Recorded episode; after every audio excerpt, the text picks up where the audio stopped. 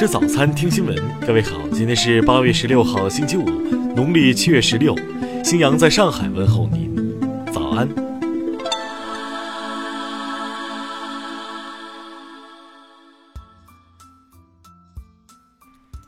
首先来关注头条消息。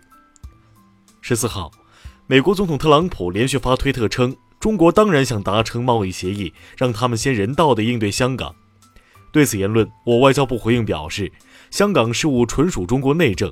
我们注意到，特朗普总统此前曾表示，香港是中国的一部分，他们必须自己解决，不需要建议。我们希望美方说到做到。中方对经美经贸磋商的立场是一贯和明确的。我们希望美方与中方相向而行，落实两国元首大阪会晤共识，在平等和相互尊重的基础上，通过对话磋商，找到彼此都能接受的解决办法。听新闻早餐知天下大事。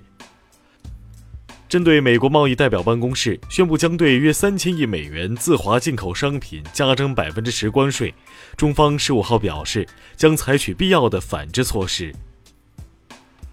针对近期香港机场安全运行受到的影响，民航局表示已做好部署，提升粤港澳大湾区机场群运力，保障内地与香港间旅客的正常出行。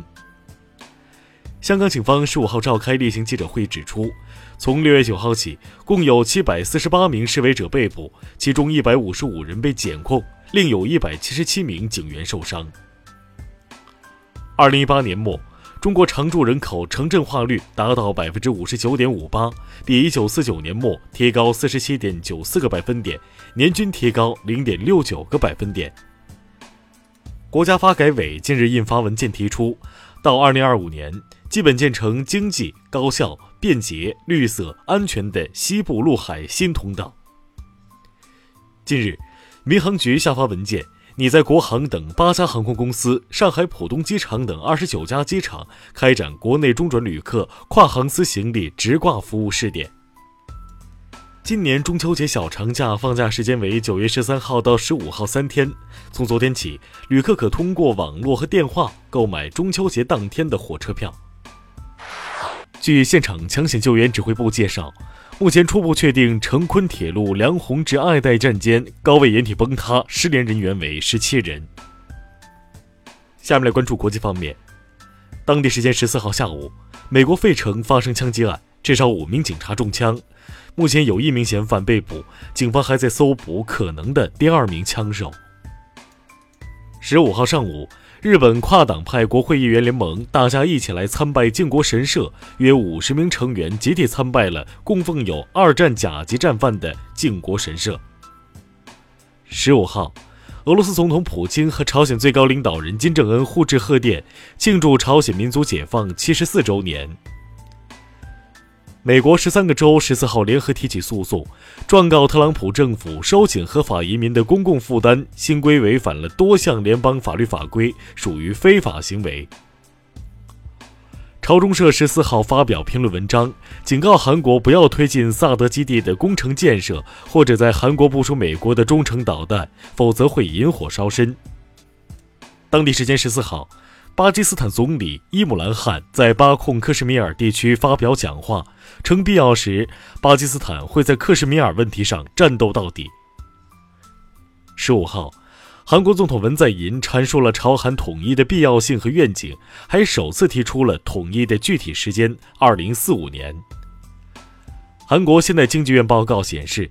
如果韩国游客长期持续抵制赴日旅行，日本在二零二零年经济增长率将下降零点一个百分点。下面来关注社会民生。昨天，河南招办回应北大退档流程图称，系县招办工作人员疏忽大意，考生退档过程信息被他人擅自拍照并上网传播。安徽宁国警方十五号通报，台风天气期间，有少数网民严重影响防汛抗灾大局，目前已传唤嫌疑人十余名，刑事拘留一人，行政拘留五人。近日，福建霞浦县人大代表苏某辉涉醉驾被查，手持代表证叫嚣无权处置我，目前苏某辉已被立案调查。近日。福建省福清市法院对一起申请撤销监护人资格案件进行宣判，因两次出卖自己的亲生儿子，李某某、陈某某被法院依法判决撤销监护人资格。男子王某酒后乘公交车坐过站，要司机倒车被拒后，竟多次拽拉方向盘及司机的手臂。日前，王某被上海市宝山区人民法院判处有期徒刑三年六个月。下面来关注文化体育。昨晚，中超继续进行第二十二轮比赛，广州恒大战平重庆斯威，大连一方不敌北京中赫国安，武汉卓尔战胜山东鲁能，天津天海队战平上海申花。日前，在拉萨进行的巅峰对决斯诺克公益比赛上，丁俊晖轰出单杆一百四十七分满分，这杆满分也成为海拔最高的一百四十七，从而载入史册。二零一九博物馆文创产品市场数据报告显示，近几年博物馆文创产品成交规模高速增长，二零一九年整体规模相比二零一七年增长了三倍。十五号。第三届中国旧石器时代文化节在周口店国家考古遗址公园正式开幕。